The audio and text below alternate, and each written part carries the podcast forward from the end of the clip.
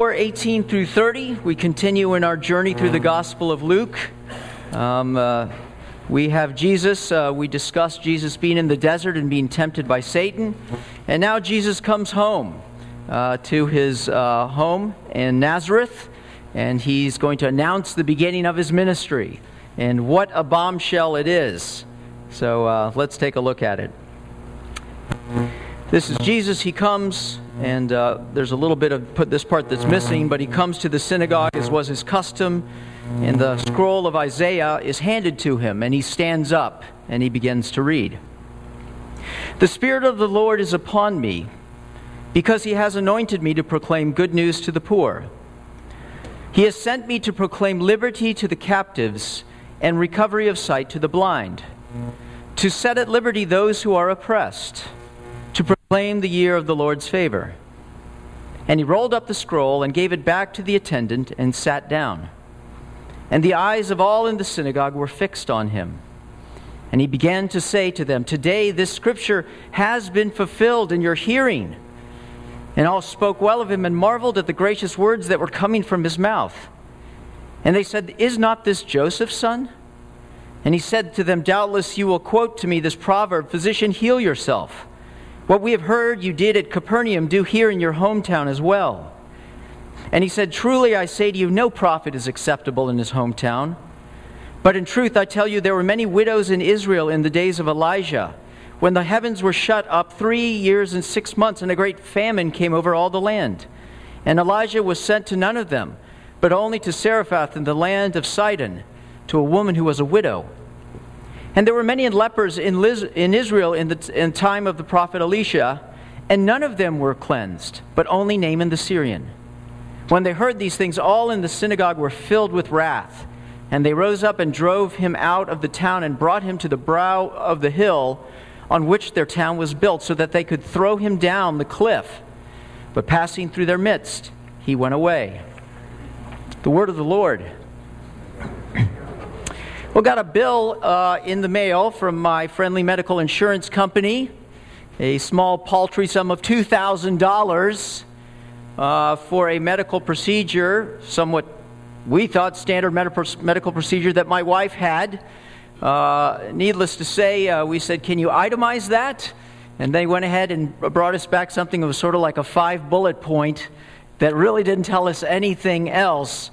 Uh, and uh, so we're left with this huge bill, 2000 bucks. Uh, we're appealing it, trying to figure out what's going on. But it seems like constantly we're getting things from uh, our medical insurance company related to health care. I believe I'm not the only one in this particular circumstance. Uh, maybe healthcare is just a, a, fun blast for you, uh, but it's challenging. In fact, it's challenging for the nation. Uh, in the year 2015, it's uh, estimated there will be $3.8 trillion spent in health care. And yet the health problems continue. We know with Obamacare and the efforts of the administration to solve this problem, uh, despite a tremendous amount of money and time and effort and promise, the problems of health in America continue. The three major killers of people in, the, in uh, America today number one, heart disease. A large piece of heart disease, if we take a look at it, is, prevent- is preventable. There's a buildup in the arteries of this plaque, uh, which are, is a result of cholesterol and other issues. And uh, lo and behold, it's like we're eating ourselves to death. Not everyone, mind you, there's genetics, there's issues like that, but heart disease. There's other issues, uh, cardiopulmonary problems, uh, dealing with smoke and so forth a lot of this list, if you look at it, the top 10 killers, are things that we can do something about. And despite trying to solve the problem from without, it's within. But there's some problems in the human body that we don't even understand why they occur. And they just come upon us and they, and they attack us. You know, the second and third leading causes of death are cancer and autoimmune disorders. Cancer is a strange disease. Our bodies create cells when we're young, when we're growing, but as we get older, our bodies create cells uh, when cells die off. They're in maintenance mode, so to speak. But for some reason, some of these cells, their DNA gets corrupted, and instead of producing the amount of cells that they should, they keep producing these bad cells. They're replicating and replicating, and these masses grow and build. Uh, our, our system starts working against us. It's the same way with autoimmune diseases uh, muscular sclerosis, uh, diabetes, arthritis, Crohn's disease. This one's even stranger. It's an autoimmune disease because our autoimmune system, which is designed to fight infection, actually, for some reason, turns on us, misidentifies the problem, and attacks us. And now we are faced with a problem from within which we cannot solve. I think health problems are very similar to spiritual problems. A lot of problems in the world that are spiritual, a lot of maladies a lot of things pushing on us from the outside. I think of our brothers and sisters in Syria and in a host of different countries that are feeling the weight of the oppression uh, of other religions, of atheism, of communism. But the vast majority of spiritual disease is in my heart. It's not from without, it's from within. And unless I recognize that I cannot solve the problems of the human heart from without, that I have to come from within, I will be misdiagnosing the problem. I need healing within before healing without. This encounter that Jesus has with this group deals specifically with this issue. See, this group believes that what is outside is a problem, and Jesus has come to fix it. But what Jesus says is the problem is not out there, the problem is within you. I've come to heal you and they take offense to the point of trying to kill him. Well, Jesus' message, which is for them, is the same for us. As we gather together to hear from Jesus, we also have to ask the question where are the problems in my life? Are they out there? Problems to be solved? Or am I willing to hear Jesus' words that he came to heal the problems inside of me? Who or what in your life could you change if you could change anything? Jesus says this is what you need to do to truly experience, experience healing. Number one, you have to look in, not look out. Look in, not out. That's number one. Number two, then after looking in, you have to look up, not in. Look out, from looking out to looking in, from looking in to looking up, and then from looking up to leaping. That's my third point. Looking, then leaping. So look in, not out, look up, not in, and then look, and then leap. When you finally begin to grasp that you are the worst of sinners, you will finally begin to understand that Jesus is the greatest of Saviors. That's the purpose of this sermon today. Well, let's move to our first point. Look in, not out. We see here that Jesus came to Nazareth, and as was his custom, he went to the synagogue and he stood up to read. Now, Jesus had already, we can see, acquired some sort of reputation.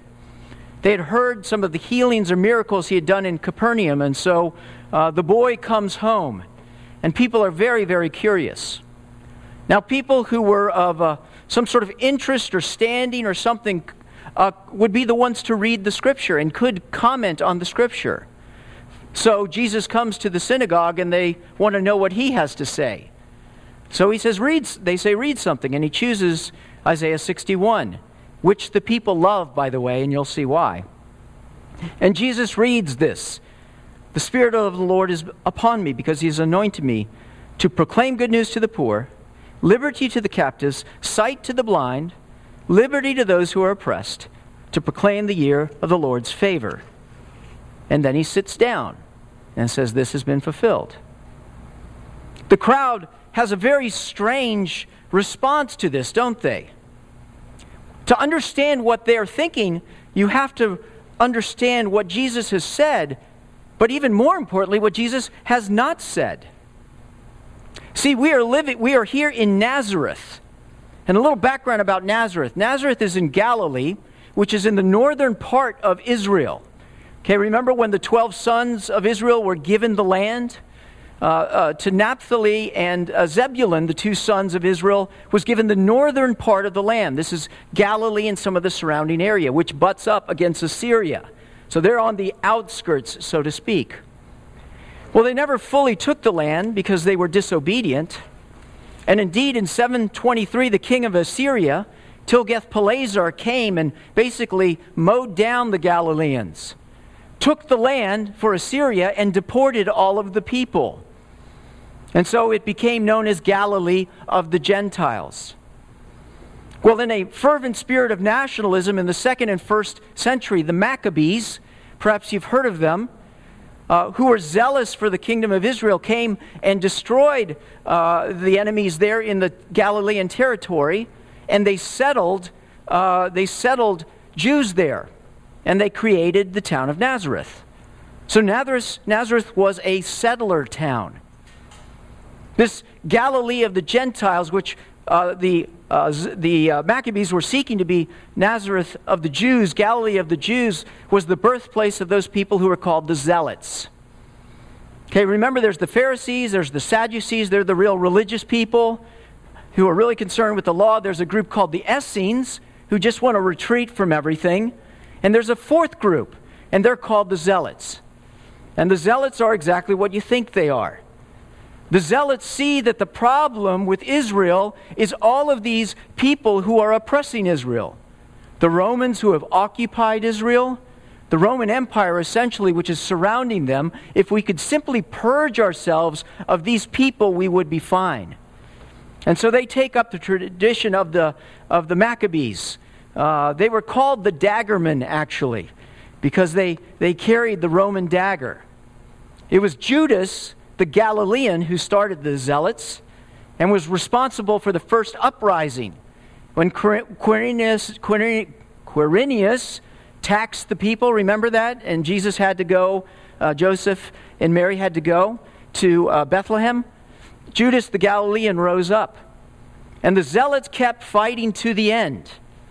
I don't know if you remember when, uh, at the end of the day, when the Romans came to basically uh, destroy Jerusalem, uh, the last remaining holdout was Masada.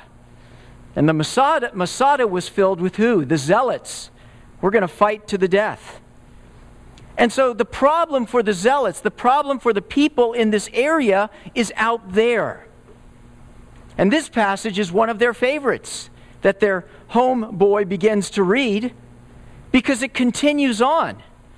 It says, I proclaim the day of good news and Jesus stops there, but if he went on, it would say, and a day of vengeance for our God. If you keep reading, it says, they will rebuild the ancient ruins and restore the places long devastated. They will renew the ruined cities that have been devastated for generations. See, when this Messiah comes, all of this wreckage and carnage, all of this destruction, our cities will be glorious again. The kingdom will rise. Aliens will shepherd your flocks, foreigners will work your fields and vineyards. These aliens, these Romans, these people, they will finally come back. They will become our slaves. They will do our work. We will be priests and kings, but they will be put in their proper place under our feet. You will be named ministers of our God. You will feed on the wealth of nations, and in their riches you will boast. We will plunder them and instead of their shame, my people will receive a double portion, a double portion of the land, and everlasting joy will be theirs. So you can see when Jesus starts to read this passage, they begin to sit on the edge of their seats as they proclaim what is to come their victory over external forces. And then Jesus stops. Verse 22 says, They all spoke well of him and marveled at the gracious words that were coming from his mouth. And they said, Is not this Joseph's son? Now, a lot of people ask the question what do they mean when they spoke well of him? Did they applaud him? Did they think he was doing a, uh, you know, a great speech here? The words in Greek literally mean, and they witnessed him. They spoke well of him from the standpoint of they marveled at what he was saying. They were astonished that this boy, this uneducated boy who was now a man, would come and would proclaim this message. And they were confused that he would stop there. See, we can see right away that they respond with incredulity because they spoke well of him and said, Isn't this Joseph's son? The carpenter? Is he saying that he's the Messiah? We're looking for the Maccabees. We're looking for a super zealot, a warrior king like David who is going to come and free us from oppression. And lo and behold, here's the son of a carpenter saying this passage is fulfilled. Indeed, in Matthew and Mark, if you read this passage, they say, Isn't this Joseph's son? And they took offense at him. Jesus responds, Doubtless you will quote to me, Physician, heal yourself. But I tell you that a prophet is more acceptable in his own, is not acceptable in his own hometown. Oh, and, then, and then he really lights the fire right here. Listen to what he says. I tell you the truth, there are many widows in Israel in the time of Elijah but Elijah was sent to none other, uh, uh, to Zarephath in the land of Sidon, a woman who was a widow. She wasn't even a Jew. And he, Elijah was sent to, to her to heal her in the famine. And there were many leopards in Israel in the time of Elisha, and none of them was cleansed, but only Naaman the Syrian, actually the king of Syria, healed. What is Jesus saying? I've come, but you're not listening because you don't see the problem is not out there, the problem is you. Their response is wrath and anger. They had something akin to what was called the lynch law back then. If in the synagogue, if someone was so blasphemous against God that his words were so incendiary, they could take him and just kill him right then and there because of his offense. And so that's what they went to do. But what Jesus said was, I did not come to free you from them. I came to free you from you. You know, as I look at these people in the synagogue, I think, I can't help but think of myself and of us. You know, we all have problems, injustices in our life, don't we? Circumstances that have come up against us. We feel trapped by them. Maybe relationships where we feel wronged. If we could just solve whatever that problem is out there, all would be fine. And so when Jesus comes, we expect him to perform, to play to the crowd, come and fix it. But all too often, Jesus doesn't. And we're angry and we're mad. But Jesus' message is the same to us as it's to them. I've come to free you from you. I've come to work on your heart. Don't worry about circumstances. The problem is not out there, the problem is you. And we're angry when He doesn't fix what we want. I remember when I was, uh, I'd left ministry, was involved with Young Life in my 20s, and uh, it was time to get out of ministry and go into business, and I got involved with business development. And uh, uh got into a job uh, where there was a tremendous amount of upside. Um, and luckily, I sort of hit the oil well. I found I had a great opportunity. It came together. They had a saying, you eat what you kill. And uh, luckily, I brought down a big one, and my numbers began to rise. And my standard of living began to rise. But as the numbers rose, all too often there would be challenges with the commission structure. You ever deal with that? with your boss? Wait a second, the numbers mean this, the numbers. But I had gotten used to living a certain way. There were things, it seemed like the more that I acquired, the more that I wanted. Satisfaction was somewhat elusive. But I saw the problem as out there. I needed more money. I needed a more understanding boss. I needed to fix this. God, come and fix this. But the truth of the matter was the problem wasn't out there. The problem was in here. It was greed. It was darkness of my heart. It was the idol of possessions. I needed to be free, but not free from outside, free from inside. What are you looking for from Jesus? Maybe you have a challenge with your job. Been passed over for promotion your boss doesn't like you, your coworkers talk about you, and you come home frustrated every day. God, fix them. Fix this problem. Maybe it's your spouse you have a problem with. They don't give you what you need. They're not kind to you. They don't, whatever it is, I don't know. God, fix them. My life would be so much better if you would simply fix them. But God never seems to, does He? The problem's not out there, my friends. The problem is here. I'm not making light of your circumstances, some of them are very real. But we'll never be happy until God does a healing work inside of our hearts, sets us free from the inside. And so we must recognize that my circumstances are not my problem. We must respond, we must be responsible to look out, not look in. Let's say that again. Not look out, look in. See not the darkness outside of myself, but the darkness in my heart. For before Christ can be my warrior, Christ needs to be my Savior. It's only when you finally begin to grasp that you are the worst of sinners that you will begin to understand that He is the greatest of Saviors. So we must not look out, but look in. Well, this brings me to my second point. Then, if we look in, we must then look up. My friends the message of Jesus is offensive. It's designed to be offensive because it speaks directly to you. It says that you are broken. It says that you need help, that you need healing. Jesus says, I've come for you. There's a reason you need a Savior. It's only if you're a sinner. Some people say to me, Oh, I don't believe any of this, Carlos. You know what? Christianity is a crutch. That's what it is. My response is, You're absolutely right. The only problem is everybody's a cripple. We're all cripples, aren't we? We have more than enough, but we're never satisfied. We have love, but we want worship. We have future, but we want comfort.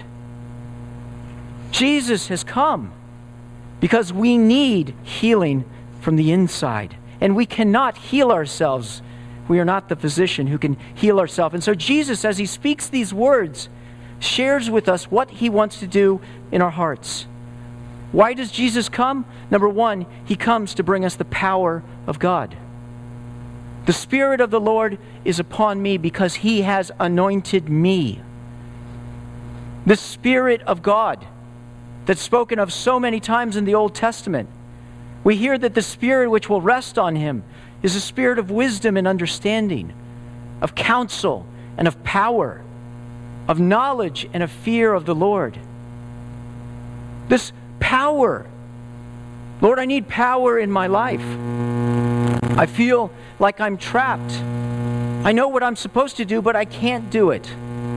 I don't know how many Zig Ziglar tapes one can buy, or Tony Robbins tapes, or Weight Watchers plans, or makeup or I don't know to try to fix the problem that is inside of me. But I can't. I need power and I need wisdom. I need to understand when things happen to me what is going on. You know, people have asked my wife and I a lot concerning the death of our son. We don't understand why you can put in this perspective if I were you and the truth of the matter is, before our son died, there's no way we could have understood it.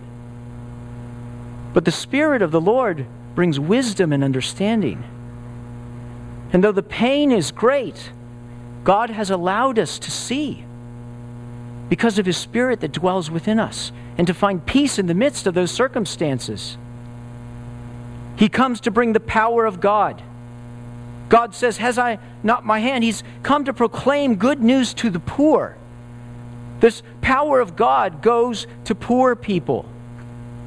Not poor from the economic sense, certainly it's a part of it, but whenever this word is used in the Old Testament, it speaks of those who are poor in spirit, those who are humble, those who are weak.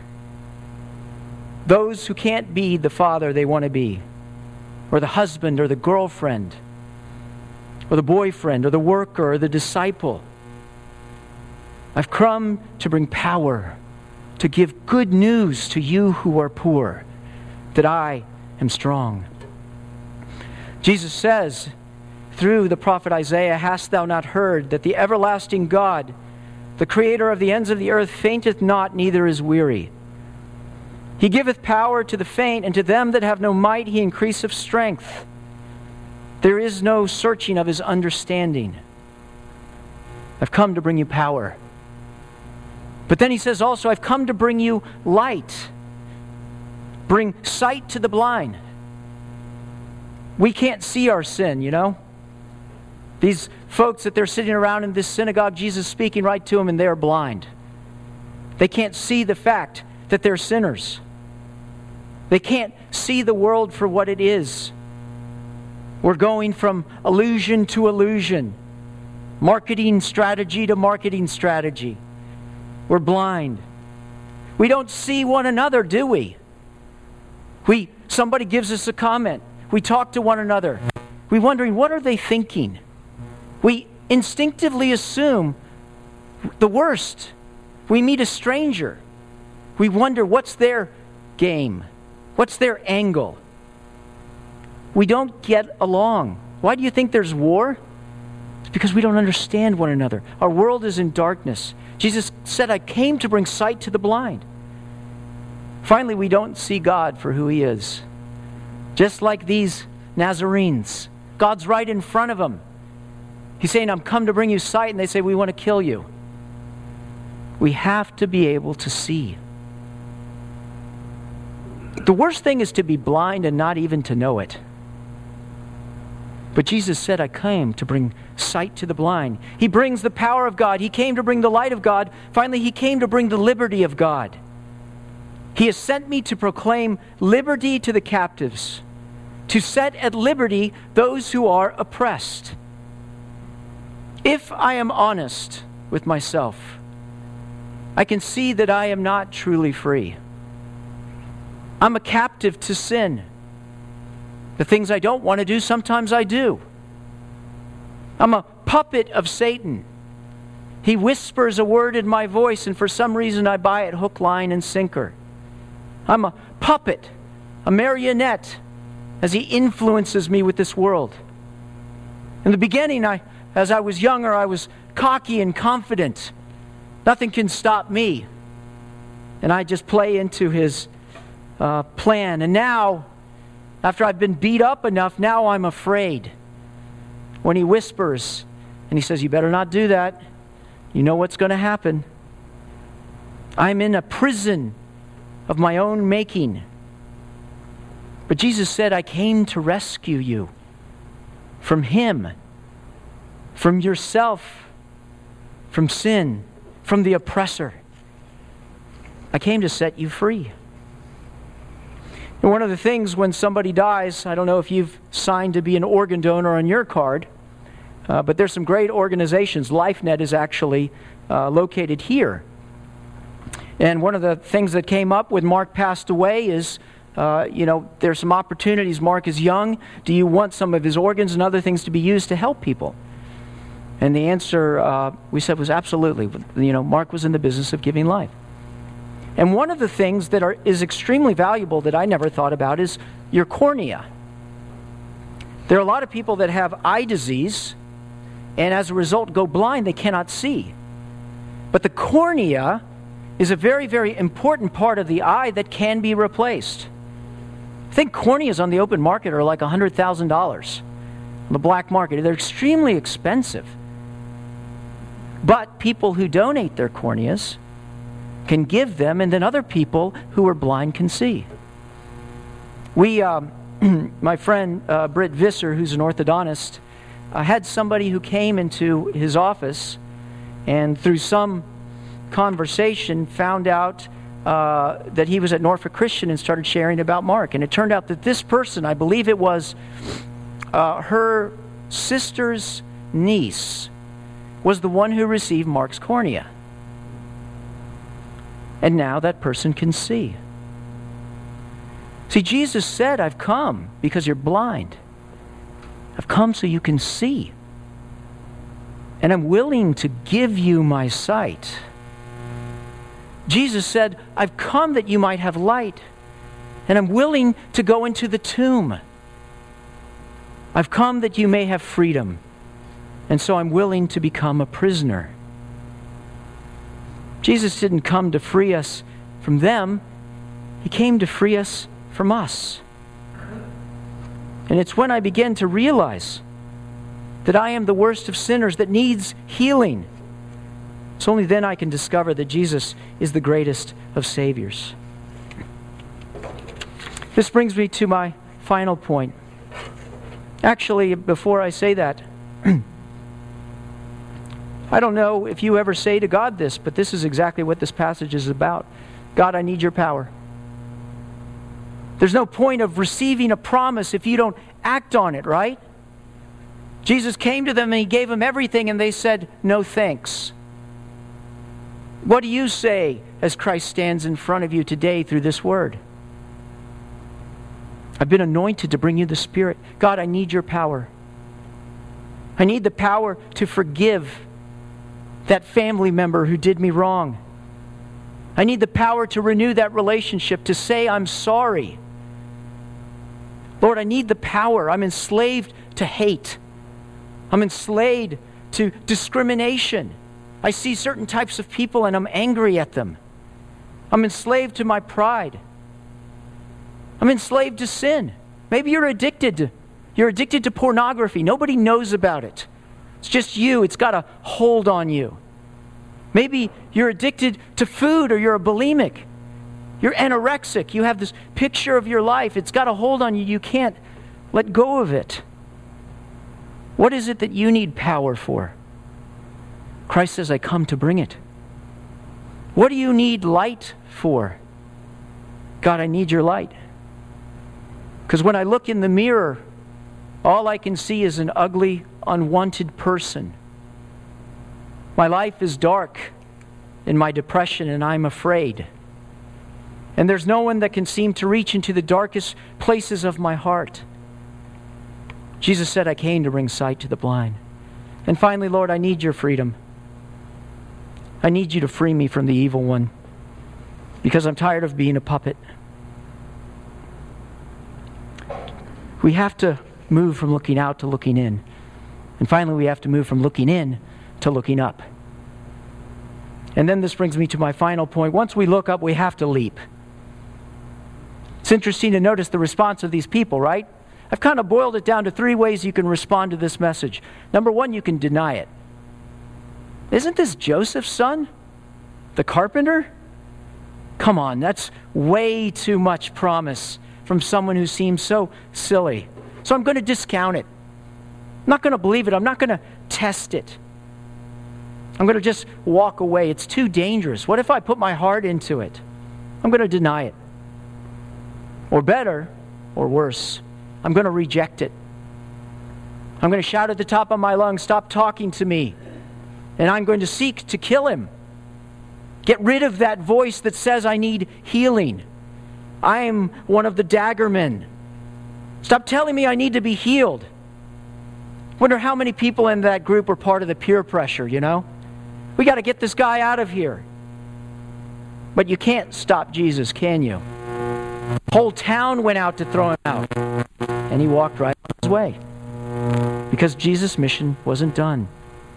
You can deny him, you can reject him, or you can receive him. Jesus shows how to receive him in this passage. Naaman the Syrian, okay, they come because there's a prophet, and he meets Elisha. Elisha doesn't send out a big retinue or anything like that. The king's offended. I'm the king. And he says, Here's what you have to do go wash in that stream over there, and you'll be fine. It's like a muddy little stream over there. Naaman, the king of Syria, he stomps off. He says, How many rivers do I have in Syria? Gorgeous, beautiful, clean, mountain spring water. I'm going to leave.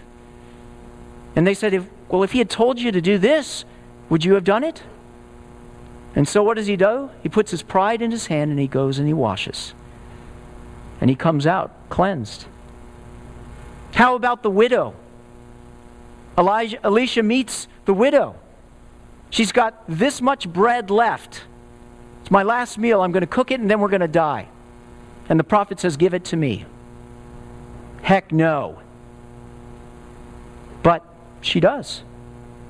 And in that gift of leaping, the food and the oil is multiplied again and again.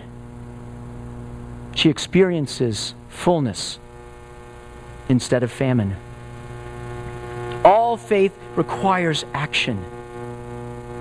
I'm weak. So God says, Take my hand. I can't see. So Jesus says, Let me guide you. Will you follow? I'm a. Jesus says, Take my hand and follow me. I'll lead you out of here. If you're a Christian, excuse me, if you're not a Christian, Jesus has come for you. He says, Today, this passage is fulfilled in your hearing. I came to free you. If you want to know what it means to be truly free, give your life to Jesus Christ. If you are a Christian, Jesus came not only to free you from the penalty of sin, but the power of sin.